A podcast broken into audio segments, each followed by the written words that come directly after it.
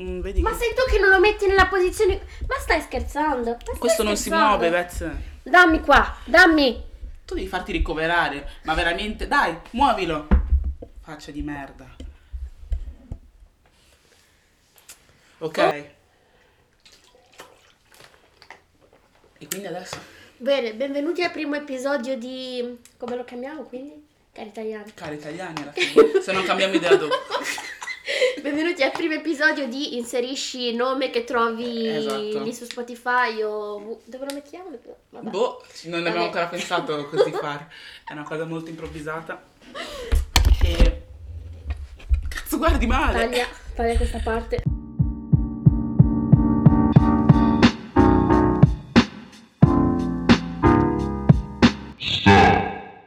Attenzione, questo programma è sconsigliato ad un pubblico ottuso e bigotto. E questo qua eh? è tunisino?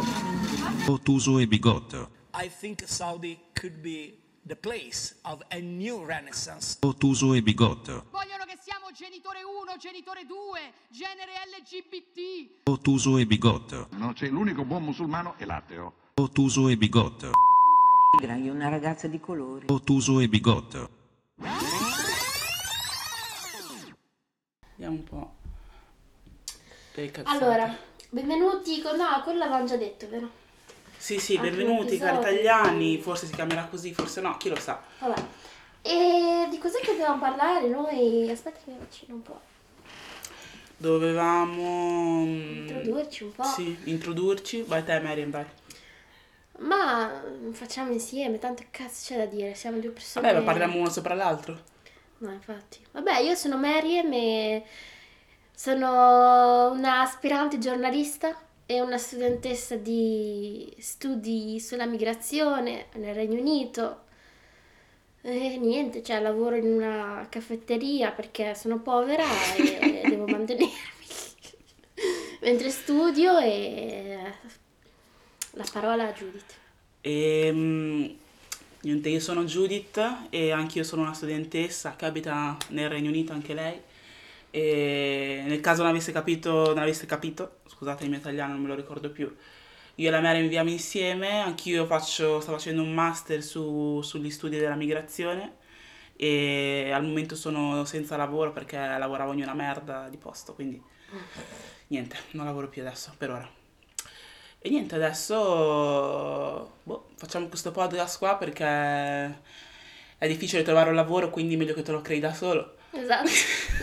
Non è vero, in realtà eh, lo facciamo perché ci sono così tante cose da dire Vero. su quello che sta accadendo, soprattutto in Italia, che avevamo bisogno di un posto di sfogo, visto che io e lei comunque ci mettiamo sul divano a parlare di, di cose, di Esatto, ogni razzismo, di femminismo, cose simili per ore e ore e ore. Abbiamo pensato di mettere le cose di cui parliamo comunque in, in record. Cioè, Esatto. Quindi, boh, niente. In realtà com'è che è nata l'idea di... cioè...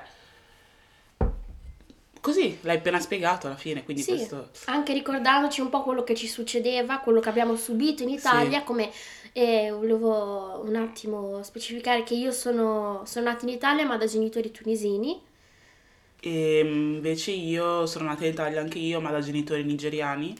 E quindi sì, nata e cresciuta in Italia e ci siamo, ci siamo trasferiti in Inghilterra. H scappate. Esatto. Siamo scappate dall'Italia e venu- siamo venute in Inghilterra come se fosse un posto così, però guarda, ognuno ha i suoi, posi- cioè, i suoi pro e contra, ma all'età di, di 18, 18 anni, sì, 18 anni. E la Mary si è trasferita da sola, poi io mi sono trasferita con i miei, ma sì. E boh, niente, però perché scappare dall'Italia? Guarda, lì per lì in Italia io almeno personalmente non mi, non mi sono resa conto com'era, cioè ovviamente mi rendevo conto, però non, non vedevo, non la vedevo come una cosa così grande perché era solamente, cioè quella era l'unica realtà che io avevo, solo quella. Esatto. Solo quella dell'Italia, solo quella del io che sono nera, sono italiana, anzi guarda, cioè la prima volta che mm, mi sono chiamata italiana è stata in Inghilterra.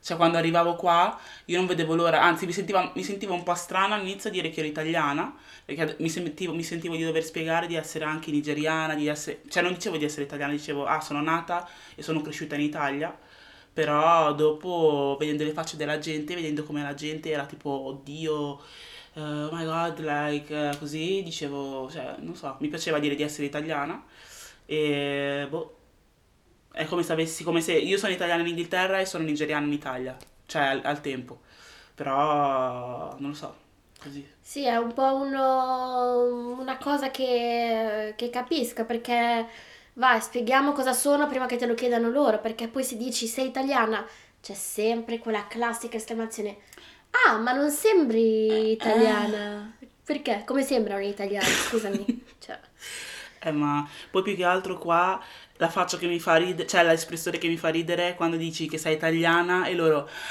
Oh my god! Come se avessi detto che venivi da Saturno. eh. Sì, sai, sono italiana, posso capire che è un po' ti confonde un attimo e faccio eh sì, sì, sì e adesso non spiego più niente. Dopo, di ess- dopo aver detto di essere italiana non spiego più niente. Io in realtà qua dico sempre che sono tunisina, cioè non, non mi... Sì? che sono italiana lo capiscono dall'accento. In Italia invece era sempre... Io, cioè, io parlavo con un accento veramente più, più bolognese, con l'accento più bolognese che ci fosse. Italia? Questi mi dicevano sì. "Eh, ma di dove sei? Ma perché tu mi approcci a chiedermi di dove sono? Scusami, ma, ma non, non senti che accento che ho? Ma non vedi che io i congiuntivi a differenza tua non li sbaglio? cioè, scusami, eh, vabbè. Vabbè. Comunque sì, adesso dico che sono tunisina la maggior parte delle volte perché è un po' un meccanismo, forse un meccanismo di difesa un po' esagerato, per- però io ho questo problema che non mi, non mi sento voluta e non mi sento accettata dalla stragrande maggioranza delle persone in una certa comunità e non riesco a sentirmi parte integrante di quella comunità, per quello io mi sento per la maggior parte tunisina. Ma pensi che tipo la lingua abbia un uh, fattore? Cioè tu parli tunisino, no? Mhm. E pensi che... la- Perché io invece non parlo la lingua nigeriana. In Nigeria si parlano 200 lingue, ma quella della mia comunque etnia, tra virgolette, sarebbe Ibo, no? Però io non lo parlo, non l'ho mai parlato, i miei genitori lo parlano. E a casa noi parliamo italiano, anche in Inghilterra noi parliamo italiano, ci mancherebbe solo che noi parliamo in inglese a casa, però. E, e io mi sento, non dico più italiana, cioè mi sento più connessa all'Italia perché, non lo so, perché in, in- in Nigeria ci sono stata poco e ci sono stata tantissimi anni fa, l'ultima volta, cioè tipo più di dieci anni fa, non parlo la lingua, eh, mi sento connessa attraverso diverse cose, ovviamente, mi sento anche fiera di essere nigeriana e tutto ciò, ma solamente adesso sto riscoprendo cose della Nigeria, della storia, di tutte quelle cose che sono successe, però nonostante ciò sento sì una connessione, però capito quando torno, cioè l'Italia per me la vedo come tipo la mia casa, non vuol dire che voglio tornare in Italia per sempre, ci mancherebbe, però la vedo come, non lo so, cioè me la sento proprio vicina. Può essere che sì, io parlo tunisino e il dialetto tunisino è una delle mie due lingue madri. Eh, probabilmente quello aiuta molto. Anche io ovviamente quando torno in, Ica- in- in Italia, scusate, mi sento di tornare a casa, ma perché c'è la mia famiglia e perché ci sono i miei amici, i nostri amici di infanzia. Shout out to i nostri amici delle superiori. Comunque, mm, so se adesso- forse secondo me io sono una persona che sono una persona sempre stata una bambina, anche molto sensibile e tutto quello che mi è successo, ogni piccolo commento, ogni episodio di razzismo ha influito tantissimo al non sentirmi italiana, non sentirmi parte integrante della cultura italiana e per me il motivo principale è quello. Sì, sicuramente il fatto che parlo tunisino come una delle mie due lingue Mm. madri aiuta molto, però penso che nel mio caso sia, sia stato proprio l'effetto devastante di- dei piccoli episodi, dei piccoli commenti. Ma te ti sentivi italiana in Italia e ti sei- hai cominciato a sentirti tunisina in, It- in Inghilterra? In realtà non mi sono mai sentita tunisina in, in Tunisia, Ok. Eh, mi sono sempre sentita tunisina in Italia. In Tunisia non eh, sentivo che c'era una differenza tra me e le persone del, eh, del posto, però non mi sono mai sentita non accettata da loro. E da questo deriva il mio sentirmi tunisina. Alla fine forse non mi sento niente, cioè eh, sembra un po', vabbè, cittadina del mondo, whatever, bla bla bla, però eh, Sì, mi sento per la maggior parte tunisina, l'altra parte n- no, io non riesco a sentirmi italiana anche nel, nel- nel piccolo. E cosa vuol dire secondo te sentirsi italiani? Non lo so, perché non lo sento, eh, non ne ho la più pallida idea, però so che sentirmi tunisina è, è veramente il sentire una sensazione eh, di tornare alle mie origini, la sensazione di tornare alle mie origini che mi dà felicità. Questo mi succede quando torno in Tunisia. Quando torno in Italia non lo sento, ho i ricordi di infanzia, tutta la mia infanzia passata in Italia, ma non ho quella stessa sensazione che sento quando arrivo in Tunisia. Ok. Ok. Te invece? E boh, io sentirsi italiana, mi sento italiana, cioè ho cominciato a sentirmi italiana solo qua in Inghilterra, come ho detto prima. Prima, quando ero in Italia, eh, non avevo mai, cioè sì, però non era una cosa, non avevo mai messo in discussione magari il mio essere o non essere italiana, nigeriana. Io ho sempre la, la- la frase pronta, sono di origini nigeriani, che poi alla fine le origini, uno dice magari cos'è, sei nato là, così, invece no, le origini dei miei genitori sono nigeriane, però io dicevo sono di origini nigeriane, che tra parentesi vuol dire sono nata e cresciuta qua, però nessuno frega un cazzo in Italia, cioè ti guardano e dicono che cosa sei. E però sì, guarda, io per sentirmi italiana mi sento italiana, nel senso che proprio sento quel, quell'avvicinamento all'Italia e sento quel, appunto anche io ricordi di infanzia, la lingua, amici, eh, famiglia, anche ricordi, sì, sì, di, di famiglia così, però mi sento anche nigeriana in fatto di cultura eh, nigeriana, in fatto di, di- di- di tornare all'origine, appunto, in fatto di, capire, però appunto anche un, un, rapporto un po', un po' anche ignorante con la Nigeria perché non conosco tanto, devo dire la verità. Ma sì, e poi devo dire che in Italia, visto che hai menzionato gli episodi di razzismo, gli episodi di razzismo c'erano, erano per la maggior parte microaggressioni, a parte alcuni episodi, e sapevo che non erano degli episodi comunque di razzismo, solo che come si comportano in Italia, che vabbè, ah, ti dico, ah, ma guarda, si spegne, si è spenta la luce, non si vede più laggiù, così come ne parlavamo, stavamo parlando ieri. Sì. È una di quelle cose che tipo, cioè, io sapevo che era una microaggressione, però non- è, è- è veramente faticoso ed è veramente una rottura di scatole stare sempre dietro ad ogni singola microaggressione, ad ogni singolo episodio di razzismo. Cioè, io penso che la maggior parte della, della gente, non solo in Italia, pensa che noi eh, che subiamo il razzismo e siamo vittime di razzismo ci divertiamo ogni volta ad avere una vita di merda per eh, tutti questi attacchi di ehm, razzismo, di islamofobia, tutte queste cose qua. Invece è una gran rottura di palle, solamente che ti fa sentire in un certo modo. E se tu lo, lo ignori, ok, va bene, però capito allo stesso tempo.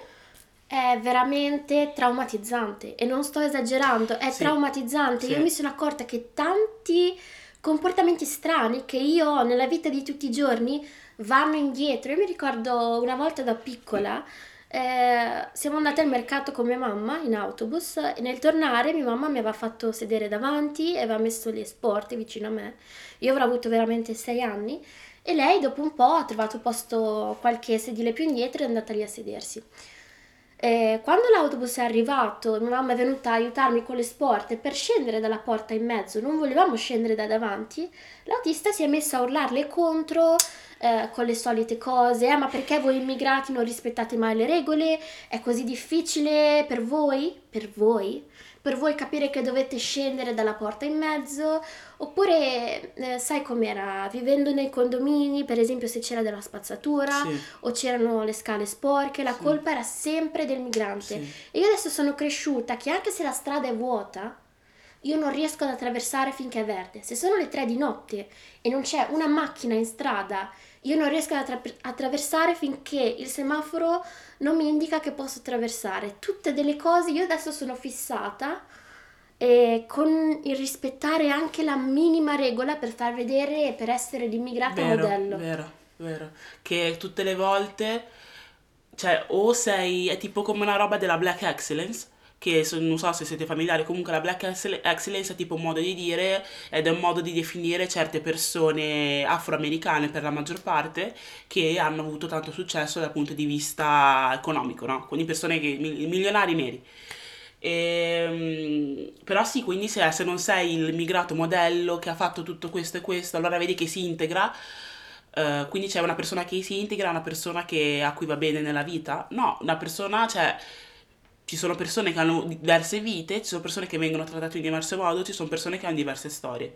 Però sì, anche io, anche a me mi ha traumatizzato e me ne sto rendendo, rendendo conto solamente in questo, questi anni qua.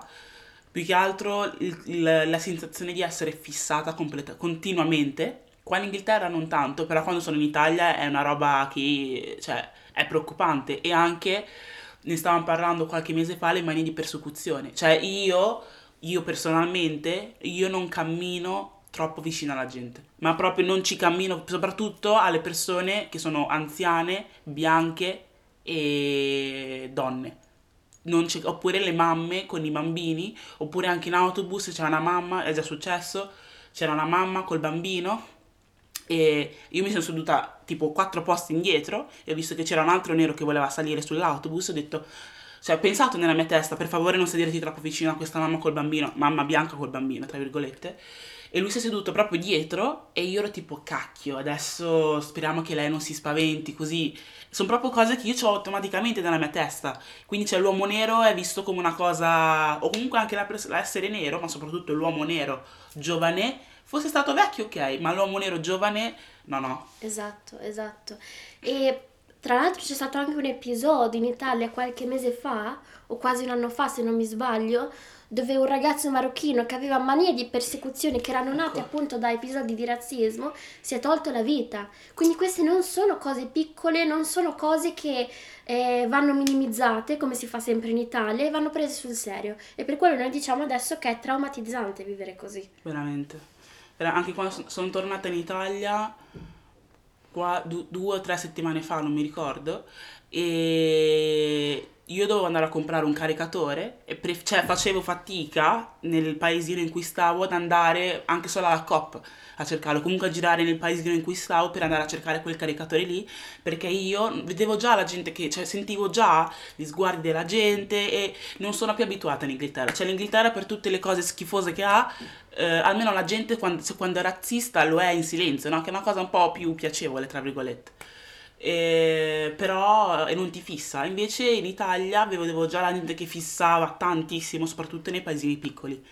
E, e lì è veramente non ci sono andata a comprare, cioè non ci sono andata da sola a comprare quel, quel caricatore lì perché appunto non avevo proprio voglia, non che avessi paura, ma proprio non avevo voglia di andare a fare la passerella di sguardi e di, che ne so, anche se magari erano sguardi innocenti, anche se magari però ormai sono 24 anni che vivevo, cioè che, che vivo così, 24, ho questa idea qua dell'Italia che non è sbagliata, tra virgolette, cioè ci sono ovviamente quelle persone lì che ti fissano e pensano tutte le cose schifose di te, però oh, ma allo stesso tempo uno dice, vabbè, fregatene, ma frega, cioè, te ne freghi una volta, te ne freghi due volte, te ne freghi per tutta la tua vita, è facile dirlo per te, tu non vai in giro nella tua vita come se fossi un, uh, cazzo ne so, stai a fare la parata ogni volta, quante, quante persone, se tu, se tu girassi col velo, come sarebbe la situazione?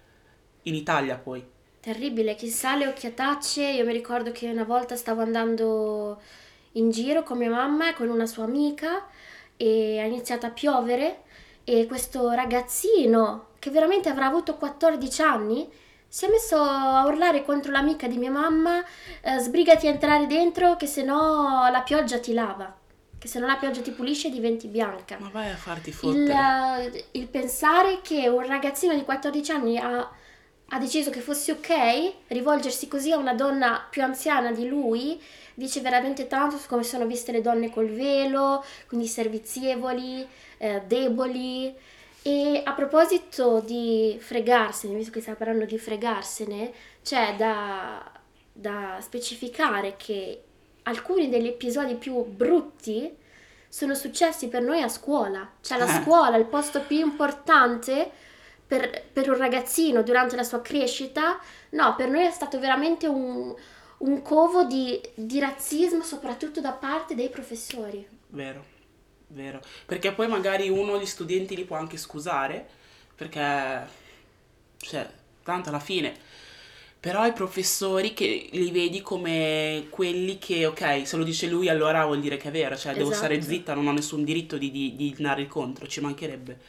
Quindi veramente nella scuola dove siamo andati noi ce ne saranno veramente pochi, ma pochi perché poi tanta ignoranza, anche quando si insegnava storia, tanta, mm, non lo so, cioè tante, tante cose ai professori che pensavano di sapere più di te e che ti facevano sentire come... Non lo so, cioè noi avevamo un insegnante, una professoressa di italiano, di storia, una scema veramente. Che inizia con la G e finisce con, Con- Ellie. E, e praticamente il primo anno, la prima settimana, c'erano nella nostra classe, cos'è, 6-7 stranieri che li contavi sulla mano, no? E ho detto, bene, voglio fare una cosa buona, caritatevole, io Tere Maria Teresa di Calcutta, quindi farò, farò aprirò un, un corso di italiano per questi ragazzi che sono nati e cresciuti in Italia e parlano italiano meglio di me. Vabbè. Quindi fondamentalmente dopo scuola lei ha detto che ogni persona che ha il cognome straniero doveva partecipare e fare parte di questo corso qua. E ci sono andata, abbiamo fatto gli articoli come in prima elementare. Assurdo però, una professoressa che spreca così il vostro tempo, che, che non vi ascolta neanche quando dite Sì. no ma guardi io parlo l'italiano come, come prima lingua. Infatti io, io mi ricordo che mi rifiutai perché io Sì. nella vita volevo solo dormire. L'unica cosa che volevo fare quando tornavo a casa dalle superiori perché ero veramente depressa era andare a letto. Quindi ho detto no, io adesso devo trovare il modo di non partecipare assolutamente a questo corso. Ehm, con un po' di insistenza sono riuscita a convincere questa, questa signora della benevolenza che non volevo fare il suo corso, ma Dani mi prese di mira, nel senso che ogni tema che mi correggeva, beh, ogni virgola che sbagliavo, beh, non avevi detto che sapevi parlare Vero? italiano? Mamma mia che scassa. Eh, mi ha preso sempre di mira anche con altri tipi di commenti, tipo, ma di questa felpa, mi ricordo che Sì. stavo indossando una felpa con il cappuccio, una felpa normalissima, grigia, presa da un negozio vicino a casa, in provincia di Ferrara, visto che è così importante. E mi disse, ma dove l'hai presa questa bella felpa? Dal tuo paese? Commenti del genere, costantemente. Mamma mia. E il- l'essere costretta a fare discorsi o anche presentazioni che hanno preso tantissime ore della mia vita sull'Islam. Perché io devo presentare a te l'Islam? Ma Perché non mi lasci stare? Cioè, eh, scusami. E, e comunque dopo aver presentato l'Islam a questa professoressa mi ricordo che ricevetti pure un 7 perché giustamente lei, esatto, ne sapeva più di me. Esatto, lei ha dovuto, ha dovuto fermarmi durante la, pres- la presentazione più volte per farmi notare che quello che stavo dicendo io sulla mia religione era sbagliato e che lei, avendo letto da Wikipedia, giustamente ne sapeva molto di più, giustamente. E, Giovanna mm, d'Arco. Per non parlare poi di quando facevano l'appello. Cioè, i professori ti prendevano di mira già da quando facevano quel cacchio di appello. Ma quante volte gli avrò detto il mio nome?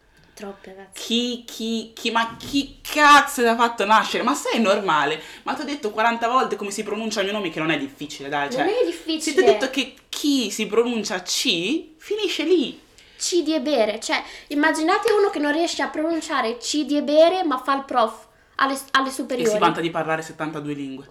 Ma non mi rompere il cazzo, per favore, dai. Mamma mia. Che poi va bene, i prof sono stressati, era una vita di merda anche loro, ok, ok.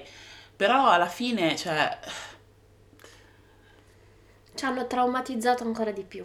avete veramente... Cioè, poi adesso noi parliamo per la nostra esper- le nostre esperienze, che ce ne sono di altre, di, di microaggressioni, però c'erano anche degli altri alunni nella nostra classe, adesso non facciamo neanche i nomi, ma persone che erano di origini eh, egiziane, che ovviamente sempre presi di mira con dei commenti veramente stupidi e ignoranti, tantissimo da noi che siamo scemi, ma anche e soprattutto da cioè, questa prof di inglese che dis- disegnava cos'è che faceva? Le piramidi che ah sì sì questo sei te il nome della persona Esatto, esatto. ma come cazzo ma quanti anni hai? 12? Questo sei te Omar. Shout out to Omar.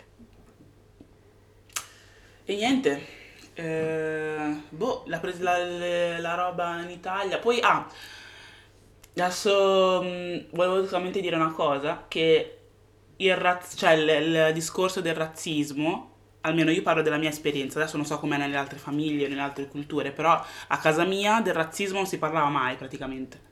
Mai. Non si parlava di discriminazione, non si parlava di ah guarda questi italiani qua, donne neri, non si parlava di queste cose qua. L'unica volta nella mia vita in cui i miei genitori mi hanno detto guarda sei nera, fai un po' di attenzione, era quando avevo cos'è, 15-16 anni, c'era una manifestazione eh, davanti al nostro liceo perché non volevano, volevano farci morire di freddo praticamente.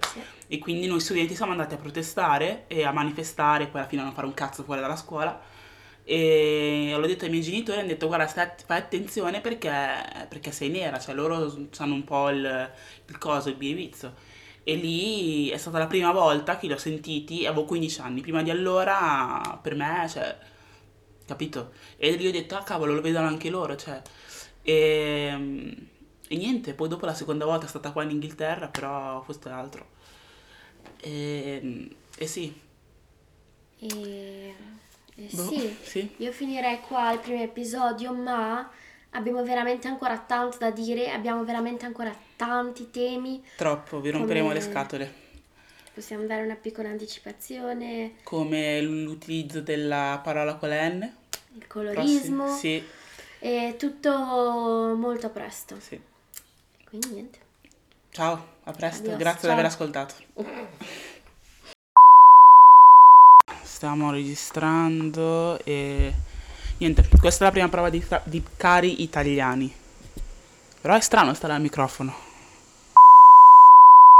Allora, ehm, niente, adesso registro ogni cosa, però si sente bene. E questo qua va bene per ora, dai. Tanto.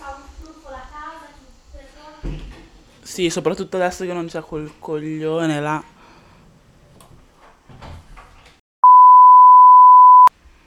Ricordati che nessuno ci cagherà, nessuno! Ma ci mancherebbe, guarda. Ma è com'è se tipo Cari Italiani alla fine diventa, dobbiamo usarlo come un nostro diario?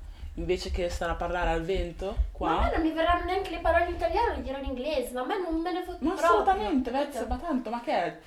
Per sicuramente Non ci, ascol- non ci cagherà nessuno. Eh, appunto, io come metto a urlare. Eh, stica, Ma io sento proprio male. stica.